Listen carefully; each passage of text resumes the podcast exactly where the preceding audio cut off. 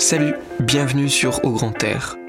Vous allez pouvoir ici écouter de longs entretiens pour interroger le monde qui nous entoure à travers les yeux de naturalistes, voyageurs, réalisateurs, sportifs qui ont tous un lien fort avec la nature.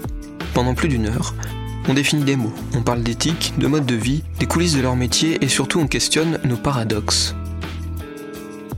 Aujourd'hui, je suis allé dans une petite vallée de montagne, dans les Hautes-Alpes, pour aller rencontrer Lionel Dodé, dit Dodd.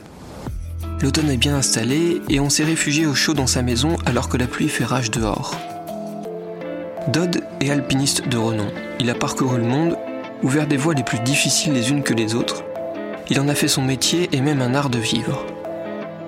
En 2011 et 2012, il a fait le tour de France par l'exacte frontière. Une expédition de 15 mois, sans moyens moteurs, qu'il a appelé le Dodd Tour. Pendant cet épisode, on parle de l'évolution de sa pratique de l'alpinisme, de l'importance de ne pas mettre la montagne hors sol et de l'immersion comme élément clé dans ses voyages. Un petit mémo, avec les noms et les projets dont on parle, est disponible en description avec des liens internet pour aller plus loin. Bref, bienvenue au Grand Air. Salut Lionel. Salut. Merci beaucoup euh, de venir sur Au Grand Air. C'est super plaisir. J'ai plein plein de questions à te poser euh, sur tout ce que tu as pu faire et tout ce que un peu ta philosophie de vie au final.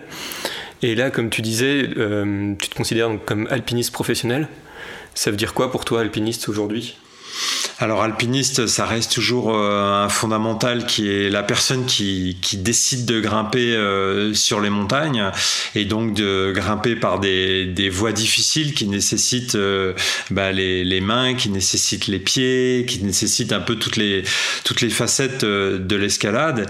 Et on peut effectivement sur s'interroger sur l'histoire de, de l'alpinisme qui a consisté finalement quelque part à toujours aller plus loin, plus plus difficile euh, et euh, toujours avec cette, euh, cette aventure finalement comme, comme leitmotiv. dans, la, dans le mot aventure, je mets la définition suivante, c'est vraiment quelque part aimer l'inconnu et plus encore l'accepter et, l'embrasser quoi. C'est en faire son frère finalement quoi. Donc l'alpiniste, c'est un peu le, le frère de l'aventure et à l'heure actuelle, effectivement, on peut se poser les questions sur le, devenir et l'avenir euh, de l'alpiniste euh, à plusieurs niveaux. Euh, le premier niveau, c'est, on va dire, une forme d'assèchement du territoire, c'est-à-dire que l'alpiniste, par définition, est celui donc qui ouvre des voies dans des, dans des parois difficiles, de plus en plus difficiles.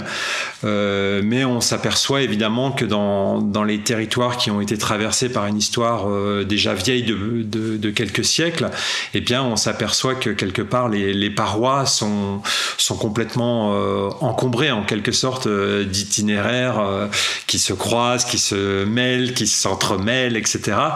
Et on peut se dire, bah voilà, l'alpiniste du 21e siècle, qu'est-ce qui, qu'est-ce qui lui reste dans les Alpes on se rend compte que loin, c'est toujours possible, puisqu'il y a encore des, chaînes de montagnes sur la planète qui sont euh, quasiment vierges euh, de, toute pratique alpinistique.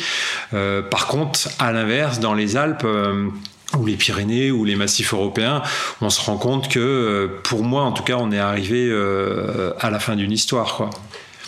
Et c'est vrai que ça surprend toujours qu'il y ait des alpinistes qui, viennent des régions de plaine, mais en fait, il y en a beaucoup plus qu'on croit. Euh, voilà, c'est souvent des histoires de vocation, de passion et, et qui font qu'on oriente sa vie autour de ça à un moment donné. Quoi. parce que là, c'est toi qui as choisi la montagne, là, pour le coup. Euh. Ah ouais, ouais, complètement, euh, complètement, et d'articuler ma vie autour de ça, quoi ce qui représentait un choix, euh, un choix de vie très fort puisque voilà, t'as pas entre guillemets, t'as pas d'école pour ça, quoi. Tu vois, alpiniste professionnel, ça veut pas dire grand chose, quoi. C'est tu vois, vivre de l'art de grimper les montagnes, euh, ça existe euh, pas vraiment. Quoi, faut faire sa place au soleil et puis après, euh, c'est une espèce de sphère dans laquelle t'englobes, ben voilà, de l'écriture d'articles, de la vente de photos, éventuellement des films, des contrats de sponsoring avec des boîtes, mais tout ça, ça, ça se fait pas du, jour au lendemain. Quoi, c'est vraiment une une trajectoire et elle est très proche d'une démarche artistique, quoi, parce que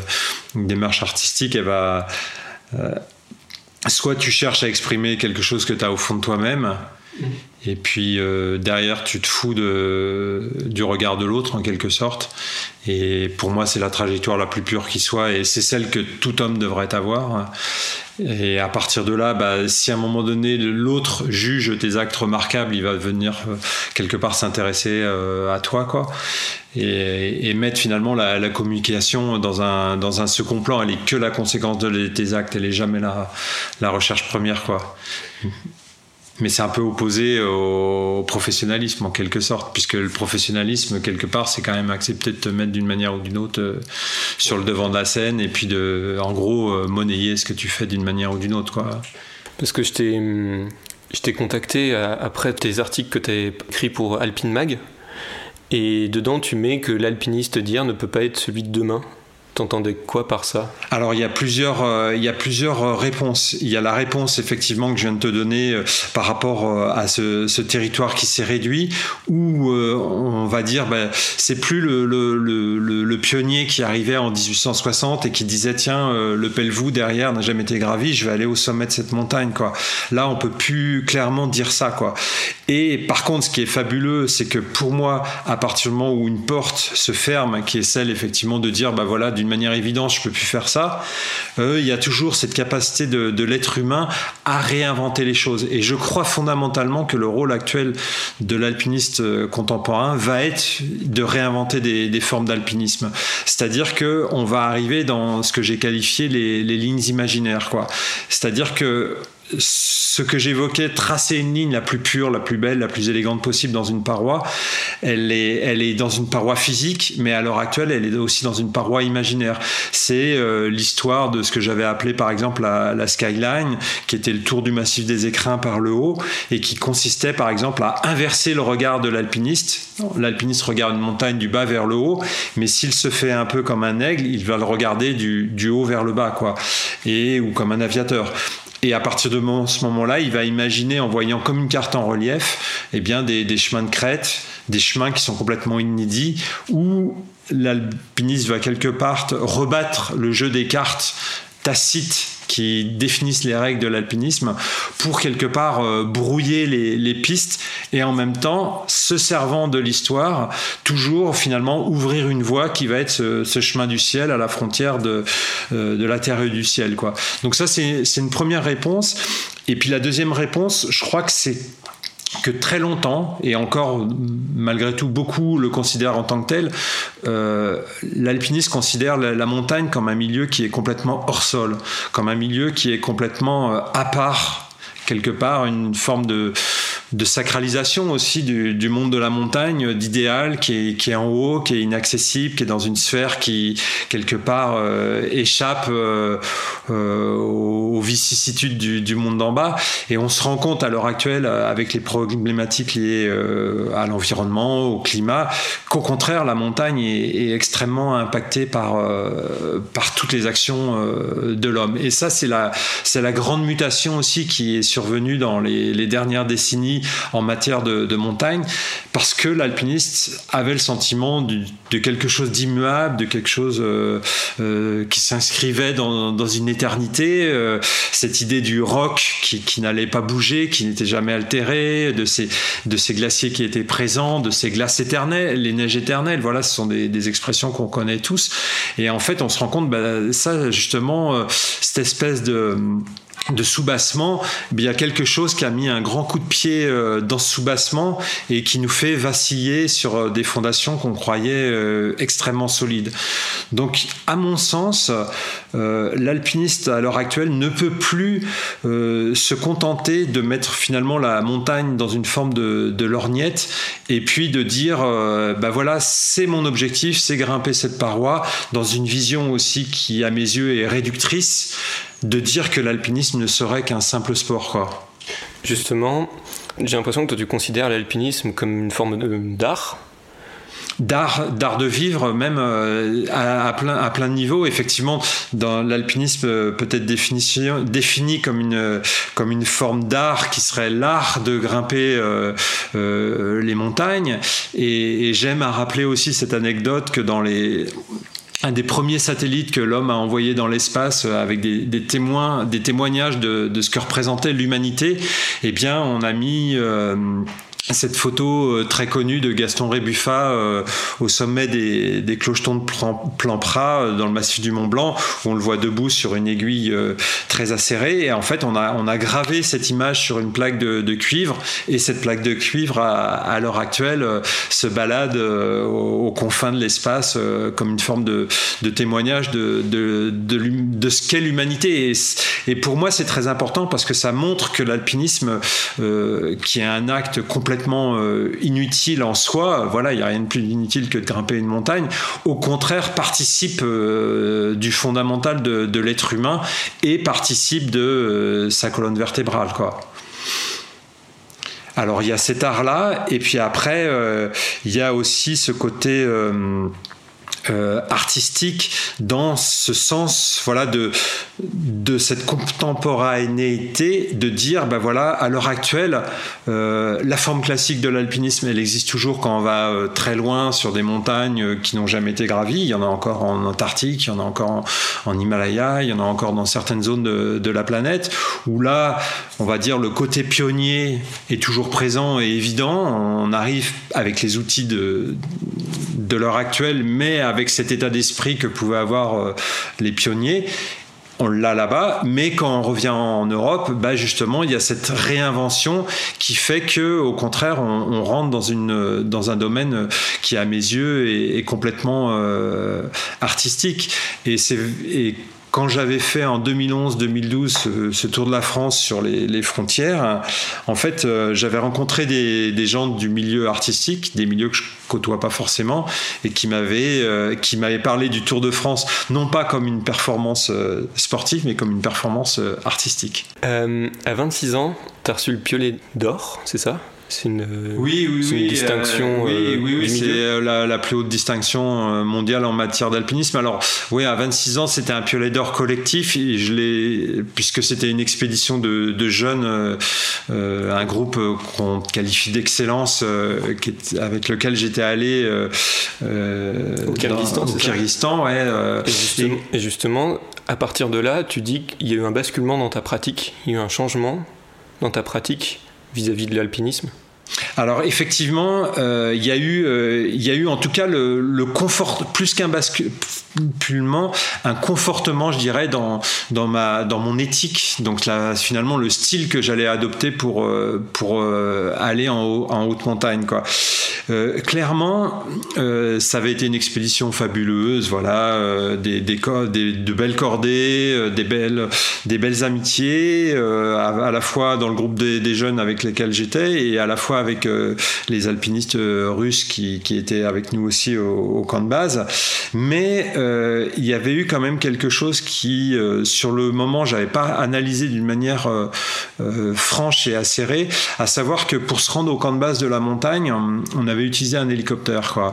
Et je m'étais dit en revenant en France, tiens, c'est bizarre, il y a eu toutes ces belles premières, toutes ces belles toutes ces belles ascensions, mais il n'y a pas eu cette sérénité habituelle que je, que je retire finalement de, de toute ascension, cette forme de, de plénitude qui, qui m'envahit euh, au fil de l'ascension et qui, qui fait que ça s'inscrit après dans une forme euh, de plein. C'est-à-dire que pour moi, euh, je fais une petite digression, l'alpinisme n'est pas une drogue, c'est pas la consommation d'une substance qui, qui me ferait vivre des états de grâce et qui par contre derrière me ferait retomber et du coup je ne serais capable de vivre que finalement par nostalgie du passé, par ces états de frustration euh, successifs. Non, l'alpinisme, pour moi, est l'exact inverse, à savoir cette forme de plein.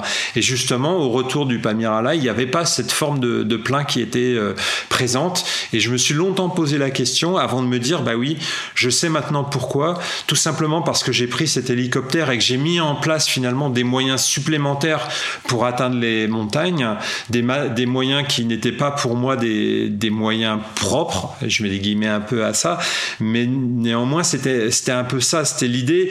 Euh, finalement, j'avais réduit la montagne à sa simple paroi. Je l'avais coupé de, de, son environnement, que ce soit un environnement euh, humain ou un environnement euh, naturel, et que quelque part, en coupant les racines de la montagne, bah, je coupais aussi mes, mes, propres racines et que quelque part, euh, bah, j'étais plus finalement dans cette optique de consommer les parois euh, que au contraire de vivre avec les parois, quoi. Et qu'il y avait cette, ce phénomène de clonage, euh, de duplication, de cocher les montagnes, euh, qui pour moi euh, m'intéresse pas du tout parce que finalement extrêmement pauvre.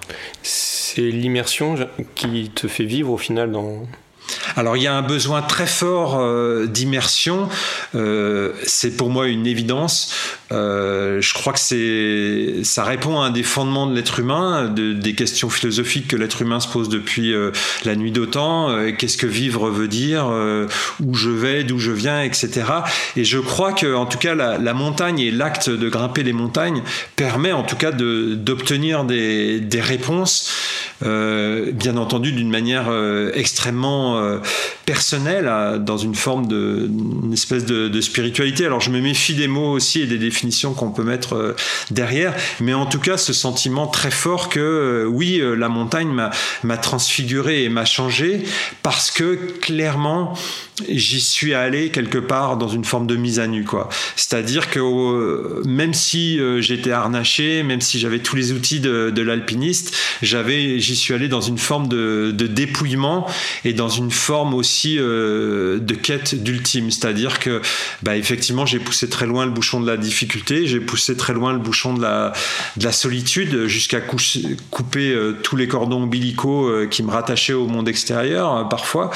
Et à partir de là, effectivement, de vivre cette immersion absolue qui me semble fondamentale dans, toute vie de l'être humain. Parce que ce que l'on définit comme étant notre monde, ce qu'on entend à la radio, dans les médias, n'est en aucun cas la planète, n'est en aucun cas le monde primitif, le monde originel, qui est finalement cet ensemble du vivant. Et le fait que l'alpiniste parte en expédition en définissant certaines règles d'une certaine manière, permet justement euh, cette immersion et permet finalement euh, euh, l'ouverture de, de, frontières à la fois extérieures et à la fois intérieures. Comment est-ce que tu choisis tes expéditions C'est par rapport à l'immersion que tu peux avoir ou c'est par rapport à des parois C'est que tu as déjà entendu parler de ces endroits? Comment est-ce que tu Alors c'est vrai que j'ai toujours été attiré par les par aller on va dire hors des sentiers euh, battus euh, les, les, sommets de prestige les sommets qui étaient finalement sous le feu de la rampe euh, ne m'ont finalement que peu intéressé et continuent à peu m'intéresser euh, dans, dans, ma vie euh, d'alpiniste. Et c'est vrai que j'ai toujours aimé ces, ces, parois ces lieux extrêmement reculés tout simplement, je crois, par rapport à l'authenticité qui était encore présente, ce fait de se retrouver dans, des montagnes euh, avec ce terme anglais euh, qui est difficilement traduisible en, français, la, wilderness, cette nature sauvage sur laquelle l'homme n'a pas intervenu. Pour moi, j'avais euh, besoin de, de, ce rapport très très fort à ces lieux de wilderness. Donc, à partir de là, effectivement, j'ai systématiquement recherché des montagnes euh, perdu et après bah, c'est euh, c'est euh, un apprentissage on va dire soit par des, des réseaux d'amis de, de, gens qui ont beaucoup baroudé pas forcément des alpinistes mais qui ont beaucoup baroudé qui m'ont qui m'ont parlé qui m'ont donné une photo ou alors effectivement des, des rapports d'expédition sur certains lieux où quelques expéditions ont pu aller avant ou effleurer d'autres zones etc etc mais c'est vrai que ce rapport euh, à, la découverte euh, a toujours été euh, aussi euh, fondamental pour moi, non pas dans une recherche et un culte de l'ego, dire moi je suis le premier à avoir grimpé ça, ça je m'en fous, c'est pas c'est pas mon moteur, mais par contre me retrouver dans ma fragilité et ma nudité d'être humain euh, dans des lieux sur lesquels finalement l'aventure va se vivre avec et se décliner avec un grand A, bah me semble extrêmement important tout cas pour moi, et tout simplement parce que le fait de vivre ainsi, le fait de s'aventurer, finalement, c'est euh, le, sel de la vie qui va euh, se cristalliser de, tout ça, quoi. Et parce que euh, vivre, ce n'est pas euh, euh, errer finalement dans, un cadre, parce que voilà, il y a un moment donné, on, se heurte aux limites du cadre et on se rend compte que bah voilà, on atteint finalement des limites qui sont celles aussi de, de notre liberté. on ne marche pas libre dans la cour d'une prison, par exemple. Et quand vous partez en, expédition loin, bah quelque part, même si on se fixe des contraintes, bah quelque part, il y a une grande liberté euh, extérieure, intérieure. Pour moi, il y a aussi une, forme de, porosité avec le milieu, une forme d'échange, une forme de, connivence, une forme d'humilité qui s'installe et qui fait quelque part de, de ce voyage à la cime perdu, eh bien, j'en retire euh, une vraie nourriture et une vraie richesse qui n'est pas euh, celle de, de milliardaires. Est-ce que, tu est que tu considères ta pratique euh, comme étant sans concession en termes de, pratique sportive, mais aussi en termes d'immersion, en termes de choix d'accès? Est-ce que tu considères ça Est-ce que c'est le bon terme ou... Alors il y a une forme de, radicalité dans, ce que j'ai vécu et que je vis en, en montagne, c'est clair. Après, euh, on peut euh, les concessions malgré tout on en, fait toujours euh, même si effectivement euh, dans cette éthique jusqu'au boutiste je le disais je, suis allé extrêmement extrêmement loin. Il y a il y a eu d'autres expéditions où par exemple j'ai eu la chance pour moi d'aller à Kerguelen. Et la condition pour se déplacer à Kerguelen bah, quand on va du Marion Dufresne à la base c'est l'hélicoptère. Pourtant je m'étais dit que je reprendrai pas un hélicoptère. Mais l'hélicoptère faisait partie en gros du euh, de la logistique qui était déjà en place pour aborder ces, ces lieux quoi. Donc à partir de là, effectivement, euh, quelque chose qui m'a toujours touché, c'était de pas mettre en moyen des moyens supplémentaires pour aller au pied d'une montagne que ceux existant déjà et euh, après effectivement euh, bah, finalement euh, charroyer à dos d'homme mes affaires faire une longue approche à ski traverser des forêts qui parfois pouvaient ont pu me coûter le, le, sommet. Il y a eu des expéditions où la marge d'approche s'est révélée tellement compliquée que, que ça m'a coûté le sommet quoi. Mais derrière il y a eu il y a jamais eu de regret parce que il y avait cette fameuse phase, il y avait cette fameuse musique qui était toujours présente où j'avais le, le, sentiment voilà, d'être euh, juste un instrument de musique. Et puis, euh, mon rôle en tant qu'alpiniste, en tant qu'être humain, c'est d'essayer de souffler dedans, de mettre les doigts aux, bons endroits au bon moment, et puis que finalement la, plus belle musique euh, puisse sortir de tout ça, tout en sachant que le chef d'orchestre resterait et toujours la montagne et, jamais, jamais l'alpiniste, quoi. Euh, alors, je ne sais pas si j'ai bien compris euh, dans, ton parcours. Il y a un point, c'est ton ascension du Petit Prince en Patagonie.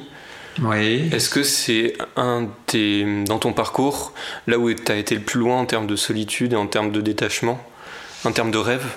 Alors, pas en termes de rêve, mais en termes de, de détachement et d'ultime, euh, sûrement euh, par rapport à la solitude, puisque euh, on évoquait tout à l'heure le fait de, de couper des, des, cordons ombilicaux. Alors, les cordons ombilicaux, ils sont très très souvent euh, mentaux, et en fait, on se rend compte que c'est très très dur de se dépouiller finalement de, de cet habit d'être humain euh, qui nous a été donné et qui nous façonne depuis la naissance, puisque voilà, on est, nous sommes des êtres relationnels, donc on se construit les uns par rapport aux autres, on est aussi euh, à baigner dans, une culture, dans un pays, etc. Et quelque part, le, fait d'arriver à, se dépouiller de tous ces oripeaux pour toucher du doigt, euh, voilà, un, extrême de, de solitude, ben c'est vrai que je l'ai vécu euh, dans cette ascension où pendant huit jours, ben finalement, été euh, complètement euh, coupé du monde. Euh, j'avais pas de radio, euh, j'avais pas de moyen de communication quelconque avec l'extérieur. Euh, ma femme ne savait pas où j'étais à cet endroit, à ce moment précis. personne ne savait que j'étais là, parce que on peut aussi, à l'inverse, se dire dans les Alpes, on part seul, mais en même temps, c'est très rare de, de se dire, ben voilà je le dis euh, bon je peux avoir un portable j'ai pas un portable euh, mais je peux le dire à quelqu'un que je vais dans telle zone ou je laisse ma voiture ou je vais je laisse une trace à tel parking. Et en même temps on sait qu'il y a une forme de secours aussi qui est, organisée donc une forme de, quadrillage finalement de la, de montagne qui existe. Or à cette époque en Patagonie il y avait absolument pas ça. Et c'est vrai que le fait d'aller euh, dans cet état d'esprit et de finalement de, de couper tous les cordons ombilicaux euh, m'ont amené un peu euh, à ce point ultime de, de, la solitude qui pour moi était merveilleux finalement, puisque euh, une solitude acceptée euh, permet de finalement d'appréhender euh, l'identité de, ce que soi veut dire, quoi, dans le sens où il n'y avait plus de mensonges possibles, il y avait une espèce de, de, face à face qui se transforme en, en une forme d'unité dans la montagne, dans le sens où Comment expliquer ça? En fait, euh, quand on dit euh, l'alpiniste grimpe, quand on le vit de l'intérieur, on dit je grimpe. Euh, sauf que quand on touche ces ultimes de, solitude, on en arrive à des états de concentration où finalement on se rend compte que cet écran de la pensée que l'on a tous, c'est-à-dire que on vit, on définit, on observe, toujours par l'écran d'une pensée. On regarde un arbre, on va dire, le, naturaliste va dire, bah voilà, euh, euh, c'est telle espèce, il a telle caractéristique. Le forestier va dire, bah tiens, je pourrais en tirer tant de planches, etc. Le poète va décrire euh, son port altier, et on va jamais voir la même chose, quoi, parce que cet écran de la pensée fait une forme d'interférence. Et quand dans ces histoires-là, je suis allé au bout de la solitude, j'ai eu le sentiment qu'à plusieurs reprises dans l'ascension, finalement, eh bien le, mode de pensée euh, se tait quoi. Et on arrive à des états euh, de méditation que l'on peut retrouver dans, des récits de, de, moines euh, zen, de bouddhistes, de, de mystiques chrétiens, où finalement il y a, on peut mettre les mots qu'on veut. Après, on l'état n'est pas le, doigt qui monte la lune n'est pas la lune, mais en même temps, on essaye toujours de, définir ce qu'on vit. Et euh, pour moi, il y a toujours eu uniquement dans l'après euh, que je me suis rendu compte qu'il y avait eu cette espèce de, page blanche où j'étais plus euh, je grimpe, mais grimpant quoi. Et je crois que de tout ça, Qu'est-ce qu'on en retire? On en retire le sentiment euh, de s'abreuver à une forme de source, alors sans parler de Dieu, sans parler de, mystique, sans parler de quoi que ce soit, mais en tout cas le, sentiment d'ouvrir un, robinet, de se nourrir de quelque chose, d'échanger quelque chose, et quelque part d'en retirer une immense force intérieure, une immense sérénité, euh, l'impression finalement de que le noyau inoxydable de la planète, le noyau inoxydable de la montagne, rejoint notre propre euh, noyau inoxydable et que il y, a, des échanges qui se font entre tout ça, qui sont du domaine de, l'invisible, mais qui au final se traduisent par des choses extrêmement concrètes, qui est euh, une grande joie, quoi. C'est-à-dire une forme de, de rayonnement, une forme de d'indicible qui fait dire euh, j'étais là à ma place et je suis fondamentalement euh, à ma place dans ma vie et que quelque part euh, cette nourriture me donne une vraie force qui, qui fait que on arrive après à cette sérénité qui, qui, nous fait dire que ben voilà la vie telle que je l'ai vécue avec ses avec ses errements aussi bien sûr. Tout le monde a des errements mais ben, elle est elle est parallèle au chemin que j'aurais dû vivre euh, si j'avais euh, pris une autre direction c'est-à-dire de dire euh, demain je peux je peux mourir. C'est c'est pas grave puisque si tout était si tout était à refaire finalement je changerais pas grand chose bah en fait c'est de comprendre qu'il n'y a, y a pas de quête en fait, il n'y a pas de recherche quoi, il y a, y a juste euh, un état d'être. Et qu'à partir de là, euh, cet état d'être finalement c'est une ouverture à la vie, c'est une acceptation de la vie. Et que euh, cette, cette ouverture fait que on développe une forme, je pense, d'attention de tous les instants dans tous les instants de la vie, quoi. C'est-à-dire que après, pour moi, effectivement, on peut retirer euh, telle ou telle ascension, euh, mettre en avant des, des choses qu'on va qualifier d'exceptionnelles ou autres, ou dire c'est ça devait être fabuleux. Oui, c'était fabuleux, mais quelque part, c'était pas plus fabuleux que d'aller me balader au, au, fond de mon jardin et d'observer euh, le miracle d'une feuille qui tombe ou d'un oiseau qui, qui vient picorer, etc. Mais effectivement, j'ai le sentiment que d'aller en, d'être allé en montagne ainsi amène une forme de, connaissance et une forme de, comment dirais-je, on, est, on aiguise, tout, on aiguise l'âme, on aiguise l'essence, on aiguise euh, finalement la, vie qui, se fortifie en, nous quelque part et que euh, on a la, conscience très nette euh, finalement qu'on n'est plus dans une simple existence, mais dans le, sens de, de, vivre avec un, un grand V quoi. Et, ça, pour moi, c'est jubilatoire, vraiment jubilatoire. Antarctique, sur le bateau d'Isabelle Autissier. Depuis le bateau, l'équipage suit la progression de Lionel et de son compagnon de cordée qui tentent d'atteindre un sommet encore non gravi de l'île Pierre Ier.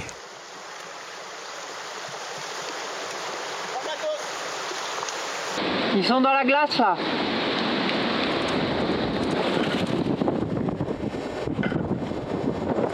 Voilà, on est en train de passer les crevasses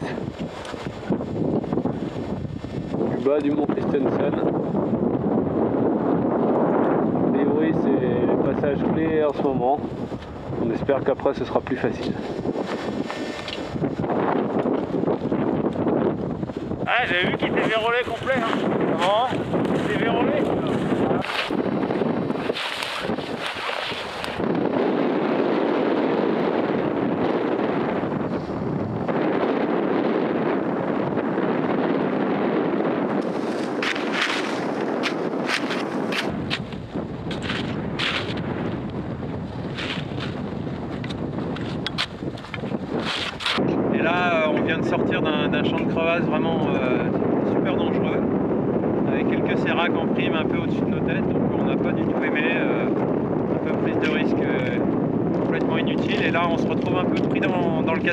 et puis euh, les averses de, neige que vous avez pris euh, Yann. donc euh, tout le monde aura compris, c'est pas gagné cette affaire. Mais bon, avec un peu de chance, on Voilà, a priori le, sommet de Pierre Ier c'est par là quoi. C'est par là, tout droit. Il y a 1300 mètres de dénivelé, il faut vraisemblablement tirer à droite. Il y a des immenses barrières de sérac. Et voilà quoi. Je crois qu'on a fait tout ce qu'on pouvait, on peut pas aller plus loin. Raisonnablement, on peut pas aller plus loin. Pierre, Pierre Ier restera non gravi, et c'est très bien comme ça. Après toute cette période un peu de solo, euh, où tu as fait euh, vraiment même des solos intégrales euh, dans, ta pratique d'escalade, j'ai l'impression que tu es passé sur une pratique plus de groupe, avec notamment le dos de tour et toutes les traversées que tu as pu faire dans le coin. C'est quelque chose, c'était une, ça s'est fait naturellement ou c'était vraiment une volonté de, de, de, quitter cette solitude? Bah, je crois que donc l'expérience de la solitude qui voilà m'a complètement enrichi, l'expérience du rien, l'expérience du, du, vide en fait, d'aller jusqu'au vide finalement euh, pour finalement mieux se remplir derrière quoi. Cette espèce d'échange entre euh, entre la goutte d'eau que l'on croit être et, et l'océan. Une fois que ça c'est fait finalement eh bien, on se rend compte que la connaissance de soi, ce chemin de la connaissance de soi, ben, quelque part, il est, engagé et, et, on est dessus, quoi. Et que après, pour moi, dans un second temps, vient effectivement la, connaissance de l'autre, quoi. Et cette connaissance de l'autre, elle peut se faire que si avant il y a eu euh, cette forme de, transparence, cette forme de limpidité qui a été euh, touchée et vécue, qui fait que euh, on a le sentiment après d'être dans une forme de relation ou de relation qui est euh, dans des formes de, vérité, euh, euh, voilà, où il y a quelque part plus de masque, il y a plus de faux semblants, il y a une forme d'état brut qui est présenté et qui va être offert à l'autre en quelque sorte. Donc, donc c'est vrai que toute la période du solo a été une période pour moi euh, extrêmement riche, mais il faut pas oublier que le solo c'est donc toujours deux ascensions en fait. Il y a l'ascension physique du petit bonhomme dans sa paroi complètement inhumaine que l'on voit de l'extérieur, et puis là, il y a l'ascension qui est la plus importante à mes yeux, qui est l'ascension finalement mentale, l'ascension intérieure, et qui fait qu'à un moment donné, euh, c'est un peu le titre du premier bouquin que j'avais écrit, La montagne intérieure, ben on arrive à cette espèce de, de sommet intérieur où on sait que, et ça je l'ai vraiment ressenti, euh, si on continue le, solo physique dans les, dans les parois, bah on va finalement basculer et quelque part se décentrer, c'est-à-dire de, de, ne plus faire les choses uniquement par amour des choses, parce que voilà, j'aimais ça, parce que voilà, je me sentais fondamentalement bien, etc. Mais que quelque part, entre moi et la paroi, cette relation que l'on croit être du, coup du solo, finalement va devenir une, une relation euh, à trois, en triangle, où euh, l'autre va s'immiscer, et l'autre au sens large, c'est le média, c'est le sponsor, c'est euh, c'est le milieu, c'est ta copine, c'est tes proches, etc., qui vont faire que eh ben, cette étiquette d'alpiniste solitaire que tu as sur le front, eh bien, elle va devenir ta... Tu crois qu'elle devient ta, ta réelle identité Or, ce n'est qu'une étiquette et il faut avoir cette capacité pour moi euh, à toujours pouvoir enlever euh, l'étiquette. Donc, si tu veux, quand j'ai senti à un moment donné que j'arrivais au bout de cette histoire euh, du solo, ça s'est fait assez naturellement. Euh, même si j'étais engagé dans un, dans un projet auquel j'ai renoncé. Euh, pour reprendre, pour faire une petite euh, parenthèse, voilà, il y a, en 2002, j'avais tenté ce que j'avais appelé la trilogie des directissimes, les trois grandes faces nord des Alpes prises par les voies, parmi les voies les plus dures de chaque face par le moyen le plus dur euh, en solo, au moment le plus dur en hiver et en les reliant euh, dans un grand voyage euh, sans aucune liaison mécanique entre les faces. Il se trouve que voilà, j'avais dû renoncer parce que voilà, je m'étais gelé grièvement au, milieu du, du, parcours en gros et que euh, bah voilà trois ans plus tard j'avais voulu remettre le couvert euh, sur cette histoire parce que euh, on peut considérer ça comme une qualité ou un défaut mais voilà j'étais assez têtu et obstiné en me disant faut que j'aille au bout de cette histoire. Sauf que quand je suis reparti en prenant le projet dans le sens inverse eh bien je me suis retrouvé dans une phase où tout me semblait plus noir tout me semblait plus compliqué et, que justement cet état de phase que j'évoquais avec la paroi n'était plus du tout présent. Et c'était pas une question de niveau technique mais je l'ai analyser en prenant le temps de me dire bah non si tu c'est parce que finalement cette histoire du solo elle appartient euh, désormais au passé et que euh, que maintenant euh, si tu continues le solo bah voilà tu vas tu vas peut-être être amené à ces formes de dérapage où l'image que tu vas renvoyer va devenir de plus en plus importante et va même devenir un de tes moteurs ce qui pour moi est extrêmement dangereux en montagne. Donc c'est vrai qu'à partir de là je me suis plus tourné vers des ascensions où le collectif était euh, très important, où le partage. Et puis cette, euh, cette idée aussi que depuis le sommet d'une montagne, bah, on voit loin et large. Et cette idée qu'il me semblait très important aussi de décloisonner les mondes de l'aventure, quoi. Justement de, de, faire péter un peu toutes ces frontières artificielles. on se rend compte que la montagne reste parmi les, la haute montagne peut rester parmi des espaces de liberté où chacun peut amener le meilleur de lui-même et en recevoir aussi euh, par le fait même le, meilleur, mais que euh, les gens y vont pour différentes pratiques et, et finalement rarement se mêlent quoi voilà, le, scientifique va y aller pour euh, herboriser, euh, le grimpeur va grimper, le randonneur randonner, le chasseur chasser, etc. Mais rarement euh, ces, gens et ces différents pratiquants vont, vont s'entremêler et que quelque part toutes les valeurs humanistes qui, à mon sens, sont présentes et sont dégagées par la haute montagne, finalement restaient très abstraites et pas concrétisées, quoi. Des notions, voilà, de, de solidarité, d'entraide, de partage de, connaissance de l'autre, euh, n'était pas euh, finalement si vrai que ça, quoi. Et du coup, j'ai vraiment eu envie de, voilà, de, de poursuivre dans, dans, cette voie-là, en justement en, euh, connectant ces univers qui finalement semblaient s'ignorer, quoi. parce que ça me semble, ça me semblait très important d'avoir cette espèce de d'élargissement de vision large et loin, quoi. Ça, tu l'as mis avec le Dot Tour, donc ton fameux Tour de France par la frontière. T'en as fait un film qui est trop bien, sur, sur euh, où tu ressens vraiment euh, cette complicité que tu as avec euh, chacun que tu côtoies à travers toute cette frontière de la France. Et tu as, mis un point d'orgue à ne pas utiliser de moteur du tout pendant ce voyage-là, à tel point qu'il y a un passage qui m'a fait mourir de rire, c'était sur un bateau à voile pour traverser la Corse, pour aller en Corse, et à un moment donné, il n'y a plus de vent.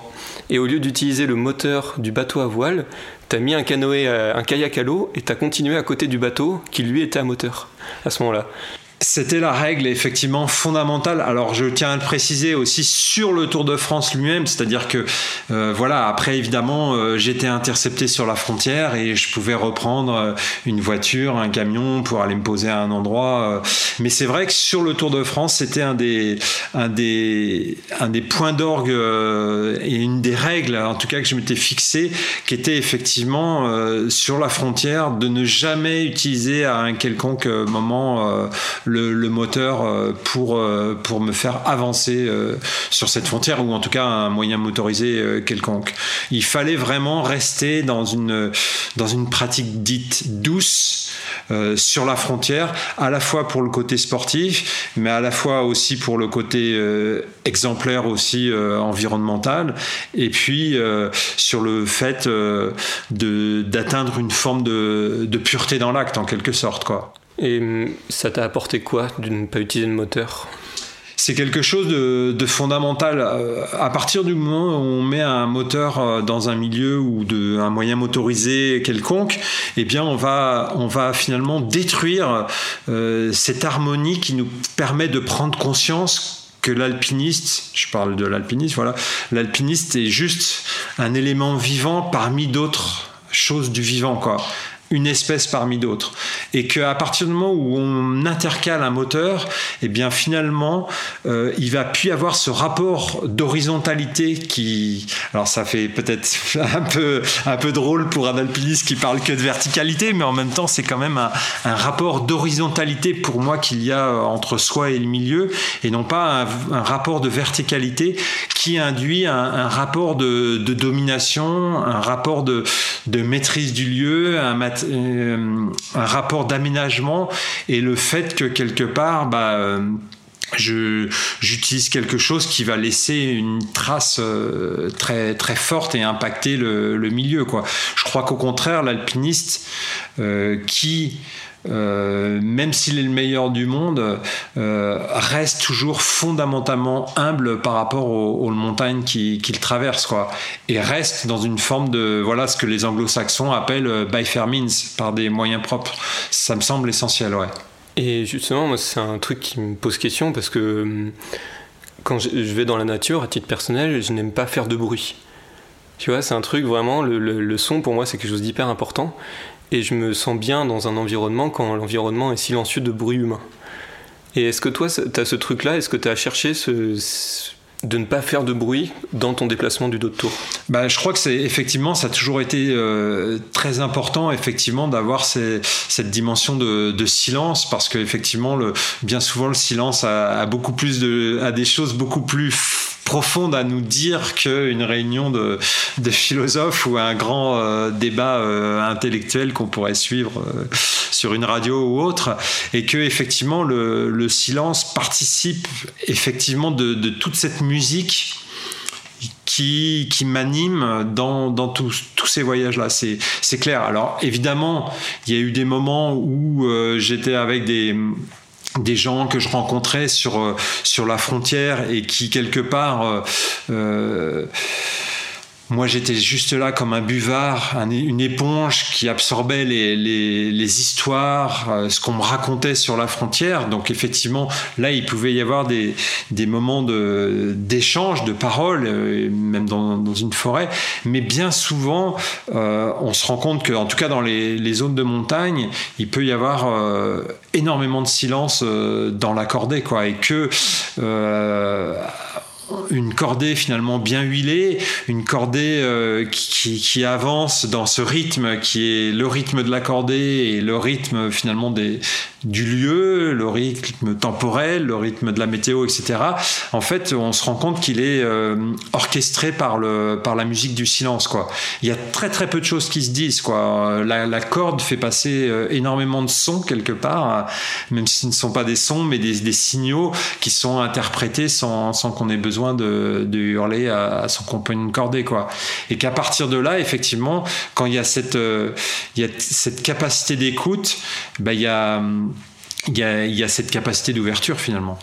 Tu parles de, météo et des contraintes. Est-ce que c'est important pour toi de ne pas s'affranchir des contraintes que euh, l'environnement t'impose en utilisant ces moyens moteurs? Clairement, euh, c'est redéfinir justement cette notion euh, d'impossible qui est chère à, l'alpiniste. C'est dire que euh, non, je suis désolé, mais tout n'est pas dans le, dans le champ du, du possible quand, quand je parcours une montagne et que il faut préserver cette notion d'impossibilité qui sera peut-être par, par la génération suivante poussée dans d'autres retranchements et qui font aussi que l'histoire de l'alpinisme, c'est aussi l'histoire de, de mythes qui se brisent, de de barrières mentales qui, se repoussent, etc., etc., et qu'il est effectivement fondamental de, laisser euh, l'être humain euh, à sa bonne place euh, dans la montagne et ce ce rapport ne doit pas être un rapport justement de d'aménagement lourd, outrancier, destructeur, prédateur, pilleur qu'on connaît trop bien quoi. Après le dos de tour, comment est-ce que tu as géré ton retour de cette expédition qui était quand même pendant plus d'un an, c'est ça? 15 mois, ouais. 15, mois. Comment est-ce qu'on fait pour euh, un retour entre guillemets à la normale après autant de temps On va dire que dans, dans j'ai toujours articulé euh, ma vie avec ces, des temps d'action et des temps de décantation en quelque sorte quoi. Et qu'après un temps d'action où je le disais, ben voilà, on, capte des choses qui sont du domaine de l'invisible, et bien finalement, on se rend compte que ces choses qui sont invisibles et, inutiles sont, voilà, participent, ce que je disais, du, plus utile de l'être humain, mais qu'en même temps, on a le sentiment qu'on remplit un peu sa, besace, voilà, de, flocons de neige, d'étoiles, de, de, plein de choses immatérielles, et que une fois que cette besace elle est pleine, elle commence à déborder, et on se rend compte qu'elle nous échappe, quoi et que euh, finalement le, rôle de l'alpiniste, le rôle social de l'alpiniste, il est juste de finalement de, déverser le contenu de, cette besace.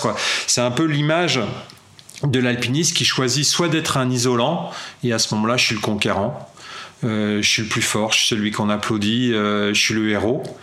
Ou alors, soit on choisit d'être à l'inverse de l'isolant, le conducteur. C'est-à-dire que ce qu'on capte, on ne cherche en aucun cas à le retenir, il nous traverse et on le restitue dans une forme de résonance à qui veut bien le prendre ou qui voudra bien s'en nourrir.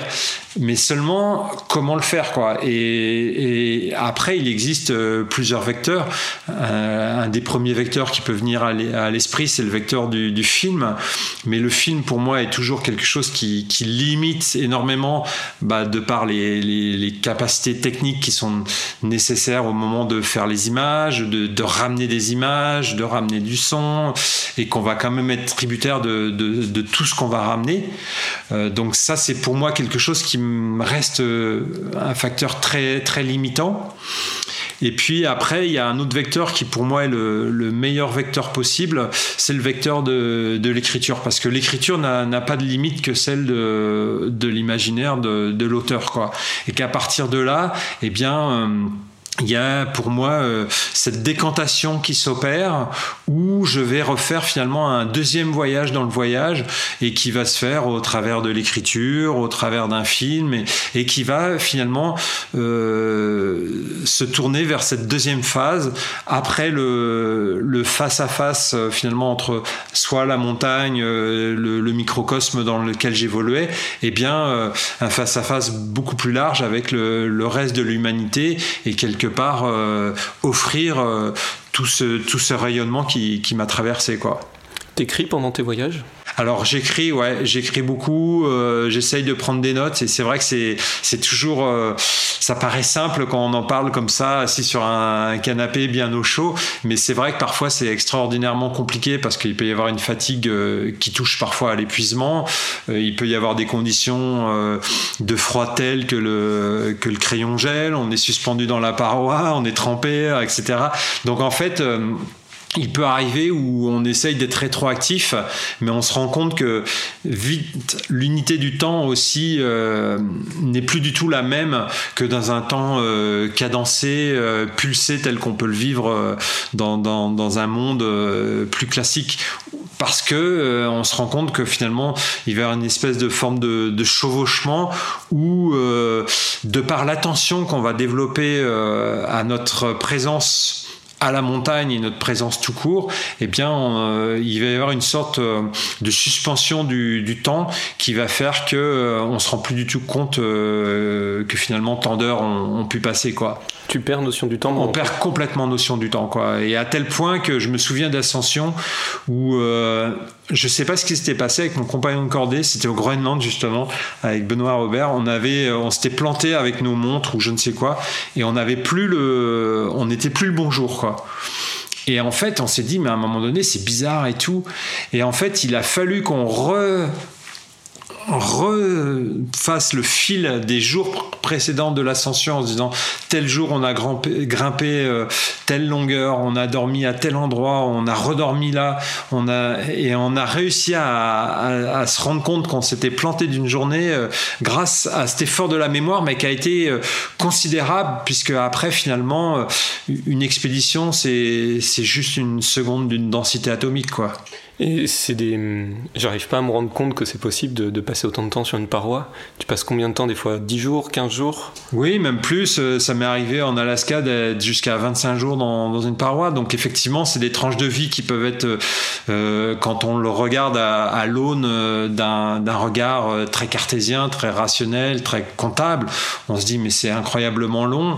Euh, surtout que dans cette ascension, on était resté 11 jours bloqué dans un, ce qu'on appelle un portalet, c'est une petite plateforme suspendue euh, dans la paroi à deux, donc c'est plus petit qu'un 2 mètres carrés avec la tempête euh, qui est juste de l'autre côté de la toile de tente. Donc c'est, on est très très fragile et on était resté bloqué 11 jours et quand on est revenu, euh, tout le monde nous disait mais ça a dû être super long ces 11 jours. Bah, et nous en fait on n'a pas eu du tout ce sentiment euh, d'une longueur tout simplement parce que voilà on était dans cette pulsation qui était euh, finalement accordée. Et cette pulsation accordée finalement elle, elle s'est retrouvée dans ce voyage en Alaska qui avait duré euh, 41 jours euh, hors du monde, euh, elle s'est retrouvée complètement suspendue, quoi, en quelque sorte, quoi.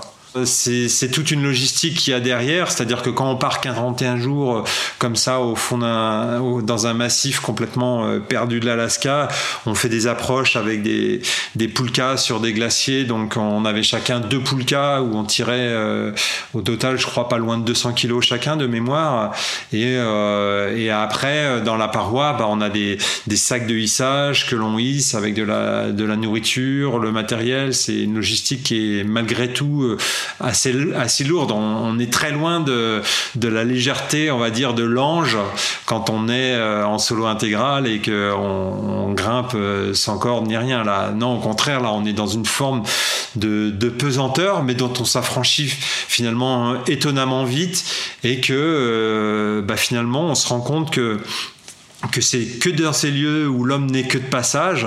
Voilà, une paroi, l'homme ne vit pas au milieu d'une paroi, mais dans ce passage, dans ce cheminement à la cime, bah, il en retire euh, le meilleur, c'est-à-dire son, son, bonheur. Et puis que ce bonheur, on se rend compte que il n'est pas personnel, quoi. C'est-à-dire que il va euh, induire sur euh, sur le reste des êtres humains qui vont être approchés, quoi, ou touchés, quoi. Plus récemment, tu es parti euh, en expédition en bateau, notamment avec Isabelle Autissier, et tu as gravi des montagnes, pareil, au Groenland et en Antarctique. C'est une nouvelle approche? Alors l'approche mer-montagne, c'est une approche que dont je rêvais depuis euh, fort longtemps euh, pour plusieurs raisons. la première, c'était de se dire voilà, aborder des montagnes depuis la mer, c'est quelque chose de, de pas classique Et à partir de là, on réouvre de nouveau un champ d'exploration où on va se retrouver dans des zones, voilà, euh, où peu ou pas d'êtres humains euh, sont allés, en tout cas avec cette idée de, grimper des, montagnes derrière, quoi. Et, mais en même temps, c'est quelque chose que je voulais pas provoquer. J'ai jamais euh, dans ma vie mis énormément d'énergie pour, rencontrer un tel, une telle, dire tiens, faut absolument que je, je manœuvre comme ça ou comme si pour arriver. je crois beaucoup plus à des formes de déploiement d'antennes et puis finalement, à un moment donné, quelque chose va rebondir dans ces antennes et puis je vais le capter, puis les choses vont, vont se faire ainsi, quoi. Et c'est vrai que à partir du moment où j'ai eu rencontré euh, Isabelle Autissier, en fait, c'est vrai qu'on a fait beaucoup d'expéditions ensemble et euh, surtout pour les dernières voilà qui se sont faites euh, dans l'Arctique euh, pour moi ça devenait de plus en plus euh, fondamental et de plus en plus urgent de quelque part essayer au maximum de m'affranchir de la dimension avion que je pouvais quand même avoir dans d'autres expéditions où même si je restais très longtemps dans le continent bah, malgré tout j'utilisais cet avion qui, qui voilà on le sait impact, euh, impact sur la planète. Donc, dans cet objectif qui m'a toujours euh, chevillé, qui a été toujours chevillé au corps de, laisser le moins de traces possible, je me rends compte qu'à l'heure actuelle, laisser le moins de traces possible, c'est pas évidemment uniquement dans la paroi. Ce que je disais tout à l'heure en préambule, la paroi n'est pas hors sol. Donc, se laisser le minimum de traces, euh, elle doit s'inscrire dans une démarche euh, globale, originale. Depuis chez soi. Depuis chez soi, depuis là où on est, depuis ce qu'on vit, depuis comment on vit, et que cet engagement qu'on peut avoir corps et âme jusqu'à laisser finalement parfois sa vie, qui est très très fort pour l'alpinisme, bah, on doit l'avoir aussi dans, dans, une forme de, de quotidien, et qu'à l'heure actuelle, même si je l'ai jamais fait euh, beaucoup, voilà, de, de prendre l'avion euh, pour aller à l'autre bout de la planète pour 15 jours, c'est quelque chose que j'ai jamais fait, ou très très peu, mais en tout cas, je j'ai pas envie de le, de le reproduire, euh, surtout par rapport à, voilà, à une conscience qui s'est qui s'est avivée au fil des expéditions, qui s'est avivée par une forme de, de maturité aussi, qui fait que à l'heure actuelle, effectivement, je, je peux plus partir sans intégrer ça. Le bateau, c'est l'avenir pour toi? C'est un des avenirs. Après, il y en a, il y en a plein. Euh, et c'est ce que, qui me semble assez étonnant, c'est qu'à partir du moment où on, sent qu'on arrive voilà, toujours au, fin d'un à la fin d'un monde, on va se dire, bah voilà, non, c'est foutu, tout, tout, est fermé, tout se cloisonne. Et au contraire, non, l'être humain doit et a cette capacité à réouvrir d'autres portes et peut-être paradoxalement, finalement, à, à, boucler des boucles où quelque part on va revenir aux sources de l'exploration, aux sources de l'alpinisme où on avait des, alpinistes qui partaient vers des parois euh, à vélo, par exemple, ou voilà, en prenant des bateaux, ou en tout cas en prenant des, moyens euh, beaucoup moins lourds, beaucoup moins impactants que, ceux habituels euh, à l'heure actuelle. Quoi. Quand tu as commencé ces expéditions en bateau, T'as eu quel sentiment Qu'est-ce que tu as ressenti C'est-à-dire que quand j'ai pris l'avion, à chaque fois, c'était pour rester euh, très longtemps dans, des lieux et, de d'appréhender ces, ces, lieux en, en, ayant cette marge d'approche qui se faisait depuis, en gros, le dernier point que je pouvais atteindre euh, de la civilisation. Quoi.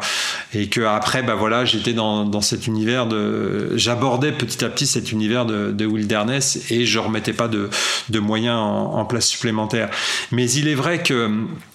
Le fait de, de rallonger encore ce, temps d'approche par par exemple une approche en, bateau euh, en tout cas fait dire qu'effectivement euh, il y a euh, ce sentiment encore plus ancré encore plus fort de resituer les montagnes là où elles sont dans leur réalité dans leur ensemble sur la planète. Et se rendre compte que le Groenland quand on y va en avion c'est tout près. Euh, voilà, on peut y être, on peut partir le matin euh, de France et être le soir quasiment euh, au Groenland. quand on y va en, bateau, on va déjà mettre une quinzaine de jours. Donc, ce temps de la lenteur, me semble aussi fondamentale et à mon sens devra être intégrée dans, le, dans le futur de, de l'alpinisme. C'est évident, ou dans le futur de l'exploration, d'arpenter les lieux perdus de la, planète. C'est pour moi quelque chose de, de fondamental aussi. C'est marrant parce que, comme tu dis, de boucler une boucle, euh, jusqu'à présent, on court toujours vers la rapidité. On parle toujours de, des ascensions les plus rapides, euh, light and fast, euh, les, traversées des écrins, les traversées des mercantours, etc. etc. au final, dans l'avenir, il pourrait ça pourrait se retourner et tendre vers quelque chose d'une lenteur mmh. choisie l'explorateur pour atteindre un point. Alors voilà, il euh, y, a, effectivement ce, ce côté qui m'a toujours fasciné et extrêmement paradoxal, chez l'alpiniste en tout cas, euh, qui est de dire euh, j'adore aller en montagne, j'adore être en montagne, mais que quelque part on se rend compte que finalement l'alpiniste une fois qu'il est en montagne il cherche à, passer le plus vite possible. Alors bien sûr on peut arguer de, prétextes de, sécurité de météo évidemment. Mais si on efface un peu ça on se rend compte que très rarement euh, l'alpiniste va vivre la montagne euh, du coucher du soleil euh, au lever du soleil, la journée, et, rentrer dans, le cycle de la montagne. On se rend compte que c'est très très rarement le cas, quoi, et qui est pour moi extrêmement paradoxal parce qu'à l'encontre finalement du discours habituel tenu. Quoi. Et c'est pourquoi il me semble effectivement que cette idée de, lenteur euh, va devenir, en tout cas pour moi, euh, de plus en plus euh, forte parce que c'est la seule qui permettra, en tout cas, cette forme d'appréhension du lieu, cette forme de restitution d'une réalité du lieu et qui fera que l'être humain va, s'extirper euh, d'un mode de, consommation pour rentrer dans un monde, dans un mode au contraire de, partage et, et, de complicité, quoi.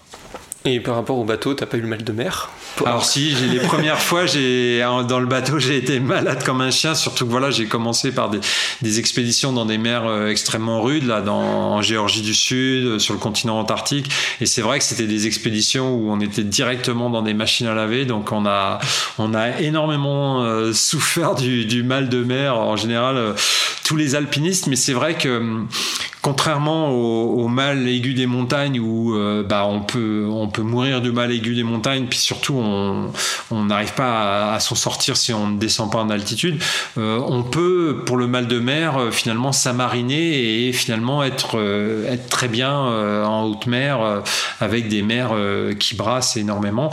Et c'est vrai que peut-être euh, je deviens un vieux moussaillon. Euh, en tout cas, maintenant, j'arrive à beaucoup mieux gérer euh, les expéditions mer-montagne et, et, maintenant, c'est très rare que, alors je touche du bois, mais c'est très rare que je sois vraiment malade sur sur le bateau lors d'une expédition parce que voilà, je je sais ce que je peux faire, je sais ce que je peux pas faire. je vais pas aller cuisiner direct dans le carré si ça commence à brasser ou au début de l'expédition.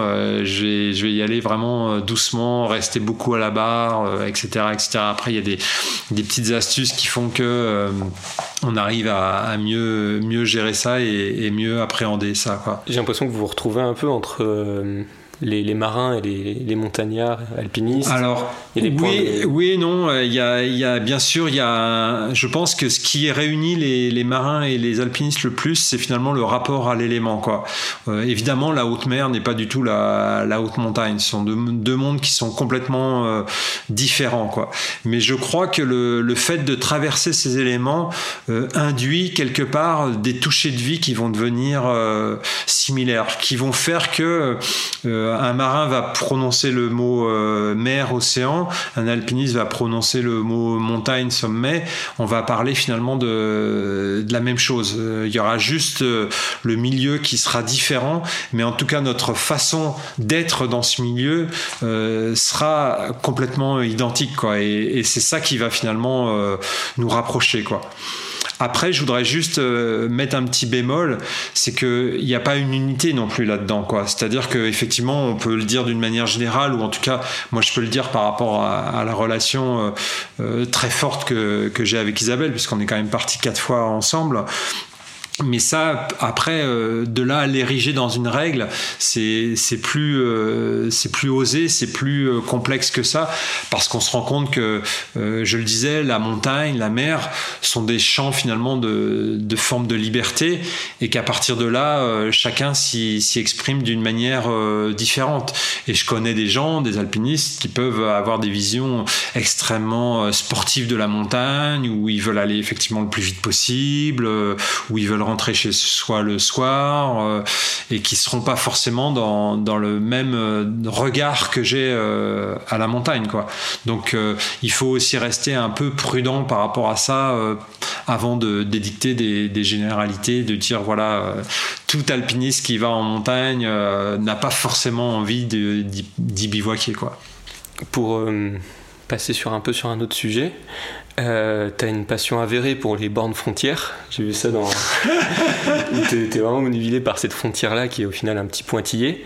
Et avec ce podcast-là de, Au Grand Air, euh, on parle de voyage, d'aventure, de nature, mais le voyage, ça peut être voulu, comme tu l'as fait pendant des années, mais ça peut aussi être subi.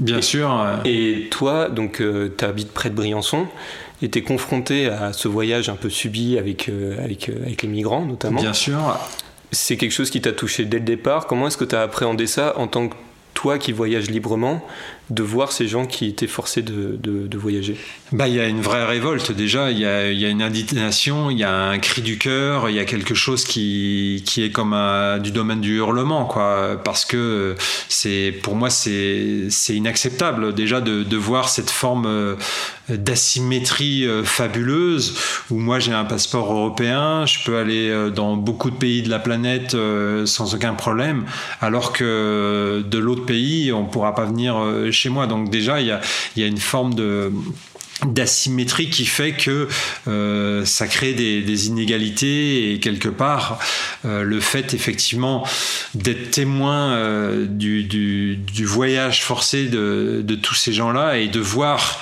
que les, leurs droits fondamentaux euh, sont bafoués, quelque part, euh, bah pour moi, participe d'une révolte euh, extrêmement forte et, de s'engager justement pour défendre cette cause, de dire, bah attendez, ce sont des êtres humains, la moindre des choses qu'il faut faire en tant qu'être humain, c'est d'accueillir son, prochain, quoi, ou au moins de le, de le protéger pour pas qu'il meure en montagne, parce qu'après, il y a une absurdité quand même sans nom de se dire que euh, des gens peuvent euh, traverser les Alpes et puis euh, dans leur long voyage et puis trouver la mort dans, ces montagnes là quoi. J'ai des souvenirs terribles d'être par exemple allé à, Briançon à, l'enterrement de, de, Blessing. Blessing c'était une Nigériane qui avait 21 ans et elle est morte après s'être noyée dans dans la durance, euh, après euh, une course poursuite, euh, enfin les, les, les, éléments sont assez assez flous de savoir ce qui s'est réellement passé entre elle et la police, mais de savoir qu'au final elle est tombée ou autre, j'en sais rien, dans la rivière, qu'elle s'est qu'elle s'est noyée et que cette gamine qui avait 21 ans, elle est enterrée dans, après un petit cimetière à côté d'ici et de se dire que sa vie s'est fauchée comme ça, c'est, c'est juste indécent, quoi.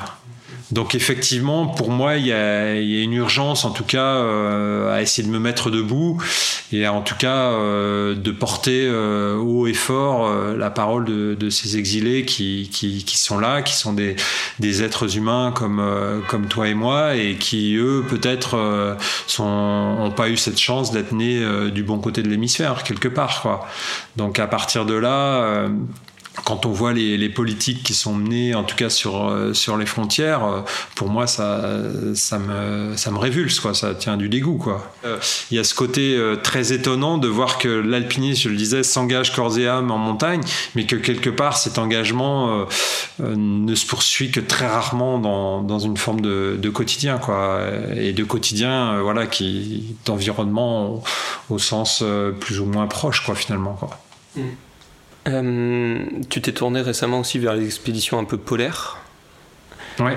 C'est quelque chose qui, a toujours été un peu euh, fait, mais qui est de plus en plus à la mode parce que ça devient de plus en plus accessible, notamment en Antarctique et en Arctique où il y a des plateformes de logistique. Toi, tu l'as fait en bateau aussi et un peu avec cette façon de déplacement un peu lente. C'est quelque chose qui définitivement est indispensable. Quoi. À partir du moment où où on arrive dans, une forme de, bulle dans un monde, on va effectivement traverser ce monde, mais finalement on sera toujours dans la bulle, quoi. Et euh, le fait d'être dans la bulle ne permet pas d'appréhender le, monde tel qu'il est. Quoi. Il y a une forme de, disproportion après entre euh, un confort, une modernité et finalement euh, la rudesse, la rusticité d'un milieu, le côté primitif. C'est évident que si on va en Antarctique, voilà, si on est dans un petit voilier battu par les tempêtes, etc., finalement on aura le sentiment de que la bulle, elle a, elle a complètement explosé, qu'on est déjà dans le, dans le milieu et qu'on est vraiment dans, dans le, le monde où on va être dans une forme euh, d'accompagnement des, des, éléments et euh, en tant que marin, en tant qu'alpiniste, on va juste être dans une forme de, tempo qui va nous faire atteindre une forme de, diapason. Quand on est euh, dans un gros bateau ou qu'on prend un, avion qui nous amène euh, avec une logistique très lourde sur une base polaire et tout, euh, pour moi clairement cette musique elle est complètement rompue et quelque part le côté immersif, le côté je suis une espèce parmi d'autres espèces dans le monde que je traverse euh, n'existe plus puisque euh, finalement on ramène avec soi un, fragment du, monde, on s'y accroche toujours et on n'accepte pas ce, lâcher prise qui est à mon avis euh, indispensable dans, toute vie d'un moment donné accepter une forme d'inconnu dans, tous les sens du terme quoi. Et à partir de là, le, voilier pour moi participe au contraire de, cette forme d'acceptation de inconnu parce qu'on fait pas ce qu'on veut non plus avec le voilier. Il y a des, contraintes, mais de ces contraintes finalement euh, naît euh, une liberté. Et euh, j'en reviens à cette histoire toujours bah, d'une forme d'égalité et une forme de distanciation qui n'existe plus finalement on est dedans, on n'est pas euh, en dehors en train de, de se mettre derrière un appareil photo ou derrière une caméra, euh, etc. Quoi. Faire rêver les gens, c'est un peu ton métier aussi? C'est pas ça, faire rêver. C'est pas justement euh, faire rêver les gens. Pour moi, c'est faire rêver les gens. C'est juste en gros euh, la superficie du lac quoi. C'est c'est beaucoup plus fort que ça quoi. Si euh, je me contentais de faire rêver les gens euh, c'est un peu comme aller faire une conférence en entreprise et de dire en gros aux gens allez bougez-vous allez donner le meilleur de vous-même pour quelque chose qui pour moi semble complètement absurde. Donc c'est pas c'est pas c'est pas ça. Et, et, si le rêve c'est juste la soupape de sécurité pour l'individu dans un monde qui peut pas accepter c'est pas ça non plus mon rôle. Quoi. Non, au contraire, euh, moi je crois qu'il euh, y a un rôle de, vérité, c'est-à-dire de se présenter dans, une forme d'honnêteté. Voilà, je, je, dis ce que je suis et qu'à partir de là, euh, l'autre va en capter des choses et finalement, euh, c'est comme cette image que de ma besace, j'extirpais des, des, braises en quelque sorte, et que ces braises, je les ai captées dans les montagnes, je les ai, je les ai rangées précieusement dans cette besace, puis je les, je les renvoie, quoi, et je jette. Et, et finalement, euh, tout mon rôle n'est que dans l'amour de, de, jeter ces braises, quoi. Et qu'après, ces braises, elles, euh, elles couvent, elles s'éteignent elle couvre pendant des années, s'embrase, elle s'embrase tout de suite, j'en sais rien quoi. J'en sais rien et peut-être qu'évidemment ça passe par la phase d'un rêve, quoi. Et je l'ai vécu. J'ai des gens qui m'ont écrit euh, plusieurs années après. ah ouais, mais ça m'a fait un déclic. Euh, je suis parti à vélo au Cap Nord. Euh, j'ai fait ci, j'ai fait ça. Et, tu sens que la personne, tout d'un coup a fait dans sa vie un vrai choix parce qu'on a tous dans nos vies un vrai choix à faire et que ce vrai choix, il dépend il dépend pas de de la société, mais bien de ce que nous, euh, on a au fond de nous-mêmes. Mais à partir de ce moment-là, Il faut juste avoir cette conscience qui soit euh, allumée. Si on n'a pas une conscience allumée de ce vers quoi on veut tendre, forcément, euh, bah, on peut pas, on peut pas s'aventurer dans telle ou telle direction, quoi.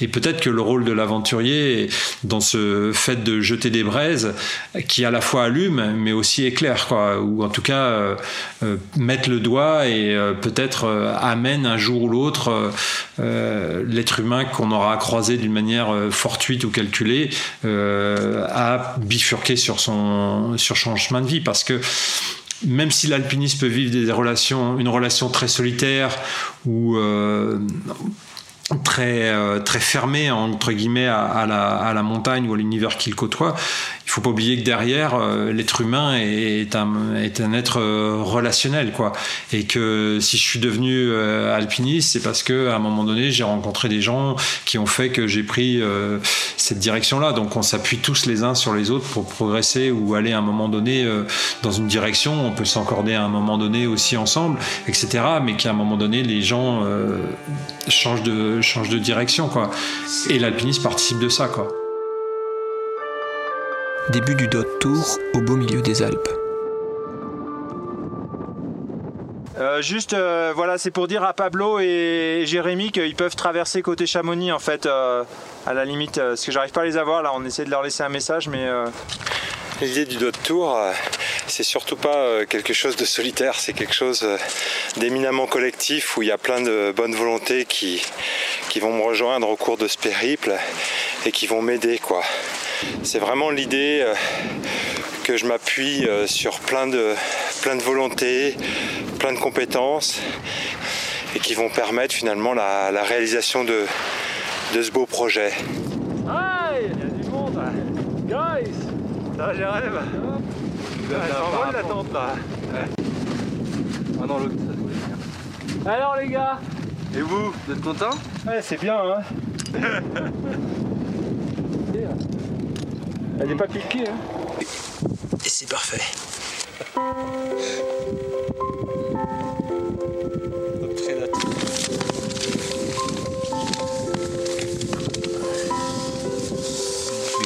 Là, là, au col de Triolet, là, ça fait un bassin. tu remontes. Donc on passe au col Savoie, aiguille de Savoie, col de Talèfre.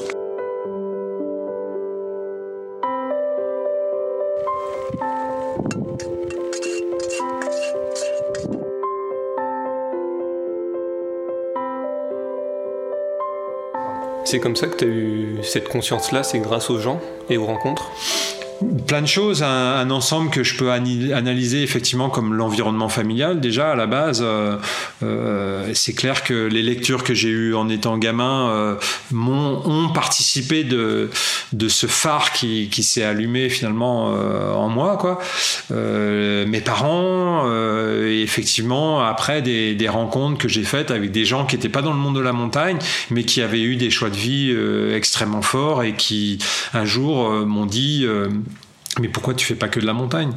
Je me suis dit, bah oui, pourquoi je fais pas que de la montagne? C'est aussi évident que ça. Sauf que pour répondre oui à ça, il faut une forme de, maturité, il faut, euh, il faut se sentir prêt, de même que quand on fait une marche d'approche par des moyens lents, ça permet aussi d'arriver au pied de la paroi en se sentant prêt parce que voilà c'est c'est le temps de au moment de donc à partir de ce moment là bah voilà il y a, y, y a une évidence qui, qui, est présente et qui fait que il y a une limpidité et il n'y a pas de de questionnement autre que de dire euh, oui bah c'est ça que je veux faire et puis je je tente alors après euh, on réussit, on réussit pas. C'est, mais c'est même à la limite, c'est même plus le problème parce que le simple fait de tenter, et l'alpinisme est aussi l'histoire beaucoup de, tentatives. Pas forcément de, réussite, parce que la réussite n'est pas non plus que dans le sommet. C'est pas aussi binaire que ça, zéro, pas le sommet, un le sommet, mais de dire justement, euh, il y a ces tentatives et que si à partir d'un moment, donné, un individu sur son chemin de vie euh, se dit, bah voilà, euh, je, je, fais cette tentative, bah si ça, si ça marche, tant mieux, et puis si ça marche pas, tant mieux aussi, parce que ça aura été tenté et qu'il n'y aura pas eu de regret puisque voilà il y aura eu euh, toujours cette euh, fameuse euh, adéquation entre ce vers quoi on sent qu'il faut aller et ce vers quoi on décide d'aller avec sa volonté justement. Tu dirais quoi un jeune alpiniste qui a envie de se lancer ou du moins un aspirant montagnard ou quelqu'un qui a envie d'aller dans les milieux où tu as pu aller? Bah, c'est toujours, euh, c'est toujours un peu la même chose. Ce serait tout simplement euh, d'ouvrir grand les yeux, les oreilles et puis l'âme, finalement, de, de se remplir du, du merveilleux de, de, de, ces montagnes et de, de se rendre compte que ce merveilleux, euh, il il nous appartient pas. Il nous appartient de, le restituer à qui veut bien s'en, nourrir et que après, ce que je dirais, en tout cas, c'est de de prendre conscience que l'extrême fragilité qu'a l'alpiniste euh, dans les parois, bah finalement c'est cette même fragilité qu'il y a euh, à l'heure actuelle sur euh, sur notre planète. Donc pour moi il y a une urgence, en tout cas pour la jeune génération, à s'engager à la fois dans les montagnes, mais à la fois aussi dans des formes de, de combats euh, qui sont pas des combats dans des parois, mais des combats plus politiques, des combats plus plus du quotidien, et puis de prendre conscience que euh, voilà euh, euh, l'alpiniste ne doit pas s'arrêter de, grimper les montagnes à un sommet, il doit, il doit continuer de grimper aussi dans, son quotidien. Et comment on grimpe dans son quotidien? En essayant d'aller vers ces formes de, cohérence qui doivent s'aviver de plus en plus au, fil, au fil des années. Mais ça se fait pas non plus comme ça. C'est un, un cheminement, on tend vers au final, c'est une forme de d'honnêteté et de, de, l'alpiniste. Il y a une forme d'honnêteté de l'alpiniste, mais il y a une forme euh, aussi d'exemplarité, c'est-à-dire qu'il y a un rôle, y a un rôle qui est très fort euh, de l'alpiniste qui est, représenté comme un personnage un peu à part dans, dans le monde de la société et que euh, cette valeur d'exemplarité pour moi est, elle est pas uniquement liée à la, qualité de l'ascension ou de la réalisation elle, est liée à la qualité humaine de l'individu et elle est liée après à, une forme de, de, cohérence qui va faire que l'alpiniste va pas va pas considérer uniquement la partie haute montagne mais va voir euh, ce qui se passe dans sa vallée aussi quoi. On parlait tout à l'heure de, de ta prise de conscience vis-à-vis de, l'avion. Est-ce que tu avais cette prise de conscience il y a 20 ans? Alors je l'avais, mais d'une manière euh, moins vive. C'est ce que disait un peu Véronique euh, tout à l'heure, ma femme. En fait, on a pris effectivement des, des avions, mais ce qui est clair, c'est que la notion d'éthique a toujours été fondamentale euh, chez moi et m'a toujours euh, interpellé. C'est-à-dire que par exemple, je suis jamais allé sur les, sommets les plus hauts de la planète, là, ce qu'on appelle les 14 8000, euh, par rapport à la réalité qui accompagne ces sommets. C'est-à-dire que à l'heure actuelle, pour aller sur un 8000 au Népal, on va payer des, des droits d'entrée, donc avec un officier de liaison qui est un peu comme un flic qui va venir au camp de base. Normalement, hein, après, c'est dans la réalité, c'est pas toujours comme ça, mais qui va venir au camp de base pour vérifier qu'on gravit bien euh, la face pour laquelle on, a payé. Donc la notion de liberté de choix, de dire je vais là ou là, déjà est un peu édulcorée par rapport à ça. Et surtout, le fait de savoir que euh, les royalties qu'on va payer, finalement, vont arriver euh, dans la main de gens qui seront plutôt corrompus et pas forcément des modèles politiques ou des modèles de démocratie vers lesquels j'aurais peut-être envie que que ça. Et donc, je me suis toujours refusé d'aller, par exemple, sur la haute altitude pour, pour ces raisons-là, quoi. Donc, les, questions d'éthique ont toujours été au centre, euh, au centre de ma vie. Mais il est clair que les notions de, d'environnement, effectivement, étaient très importantes à mes yeux, puisque j'ai fait énormément d'approches à partir du moment où, en gros, bah, je quittais le, le dernier kilomètre de, de, bitume ou la dernière piste, etc., etc et d'intégrer aussi euh, beaucoup euh, euh, l'alpinisme dans une forme de, voyage, hein, parce qu'on voit que les expéditions très souvent vous propulsent au pied d'une montagne, mais en fait vous n'avez pas du tout cette notion d'itinérance, de voyage, d'errance, qui fait que on traverse, on traverse des, territoires, on rencontre des gens, etc., etc., et quelque part on s'imprègne de la richesse de l'autre et que c'est une forme d'apprentissage de la différence de l'autre. Euh, ça, pour moi, ça a toujours été euh, fondamental. Mais voilà, cette conscience euh, environnementale, climatique, elle s'est vraiment exacerbé dans les, dans les dernières années, c'est évident. Quoi. Et par rapport euh, euh, à l'environnement et à l'escalade, aux espèces notamment, je pense aux rapaces et aux oiseaux qui peuvent être dérangés par l'escalade, oui. t'en penses quoi? Est-ce qu'il faut déséquiper des voies? Est-ce qu'il faut avoir une certaine réglementation là-dessus? Ou est-ce que sûr. la liberté prime? Non, après la, la liberté n'est euh, que, euh, que elle est toujours le, le, fruit de contraintes. Donc après, euh, pour moi, c'est au contraire c'est une intelligence et, et c'est de se rendre compte euh, que voilà, j'aurais tendance à dire que je vois pas en tant que grimpeur pourquoi j'aurais plus de droits sur la falaise que que tel oiseau quoi. Il y a y a pas pour moi cette hiérarchie là quoi. Par contre, après, ce qui me semble fondamental, c'est d'avoir un dialogue évidemment avec les naturalistes, c'est d'avoir euh, une, une, discussion. Et je vois que, par exemple, pour les oiseaux, les rapaces, ben, en général, il suffit de faire euh, un arrêté, euh, ce qui existe déjà beaucoup à l'heure actuelle, saisonnier sur certaines falaises, et que le temps de nidification, ben, on laisse la falaise au, au au rapace et puis qu'à un moment donné euh, si, euh, si, le rapace euh, part et ben le, grimpeur peut, parcourir la falaise. Et je pense que voilà c'est des formes de, partage qui se font finalement assez bien. Pour les pour les plantes c'est un peu la même chose. J'avais fait ce qu'on a appelé de l'écologie verticale où j'avais recensé avec pour des naturalistes des botanistes pardon des, des plantes. Et on se rend compte que parfois paradoxalement des itinéraires soi-disant très fréquentés en montagne n'allaient pas du tout euh, détruire ou impacter euh, la flore. Donc je pense qu'après, euh, ce qu'il faut retirer de tout ça, c'est avant tout des, dialogues, c'est avant tout des, ententes, des discussions pour euh, que chacun, chacun finalement euh, sorte un peu de sa chapelle, euh, ouvre un peu ses œillères et, et permette voilà, le, libre accès à une falaise autant à, des oiseaux qu'à qu des grimpeurs. J'avais aussi une question sur les noms que tu donnes aux voies que tu ouvres.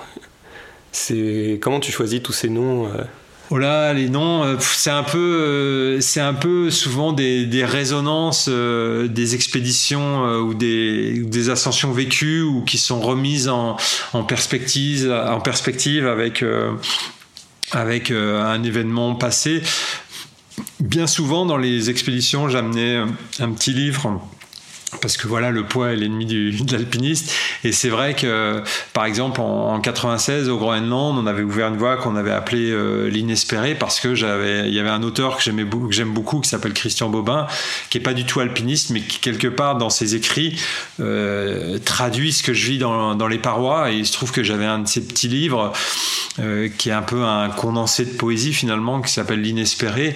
Et euh, on l'avait dans cette ouverture. Et c'est vrai que cette voie avait été tellement justement inespéré que le nom de la voie est, est, a coulé de source. Donc c'est vrai qu'après ça peut être aussi des choses plus légères euh, avec euh, avec des formes euh, d'humour ou alors au contraire plus graves, des formes d'hommage à des alpinistes disparus. Euh, après euh, le, le chant du baptême d'une voie finalement est quelque chose d'extrêmement large et propre à chacun où voilà chacun y met un petit peu de lui dans, dans le nom d'une voix. Donc ça peut être voilà poétique, humoristique, euh, un calembour, euh, un hommage, etc., etc.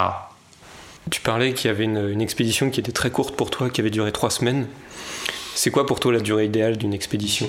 Bah, la durée idéale, elle se définit pas dans une temporalité de dire euh, six mois, un an, euh, deux ans. C'est plus dans le, dans le rythme intérieur qui va être trouvé au moment du, voyage. Et finalement, la, le plus beau voyage, la plus belle expédition, c'est celle où on n'a pas d'impératif de retour, quoi. Où on se dit, bah voilà, euh, euh, si cette expédition dure, ça a été le cas du d'autres tours, si cette expédition dure un an, elle dure un an. Si elle dure deux ans, elle dure deux ans, quoi. Et, là, pour moi, il y, a, un vrai luxe d'une liberté temporelle qui fait que euh, la réponse, elle est euh, dans le sens que bah, voilà, la bonne durée, ça a été finalement euh, 465 jours, quoi, euh, point. Quoi. À partir de là, c'était pour moi la, la, bonne durée. Quoi. Mais il est clair qu'après si on veut répondre d'une autre manière, euh, c'est clair que à l'heure actuelle, on voit ce, rétrécissement du temps euh, partout et euh, cette valeur du temps qui devient de plus en plus précieuse que l'or finalement et qui affecte aussi le, monde de la montagne. On, on regarde l'histoire de la montagne, les premières expéditions ou de l'exploration duraient des années, les gens partaient des années sur un bateau, les gens après sont partis des mois en Himalaya, etc., jusqu'à partir juste quelques semaines. Et à l'heure actuelle, une expédition qui va durer euh, un mois et demi, c'est déjà une temporalité euh, longue dans le monde de, la montagne, alors que pour moi, ce serait déjà quasiment un, minimum absolu, quoi.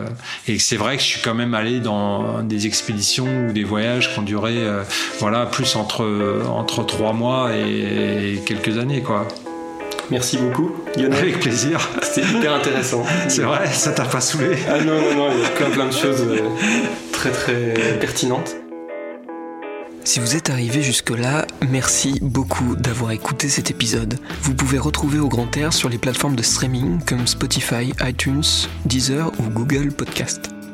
Sinon, rendez-vous sur mon site internet clémentcouturier.com et sur l'Instagram au grand air.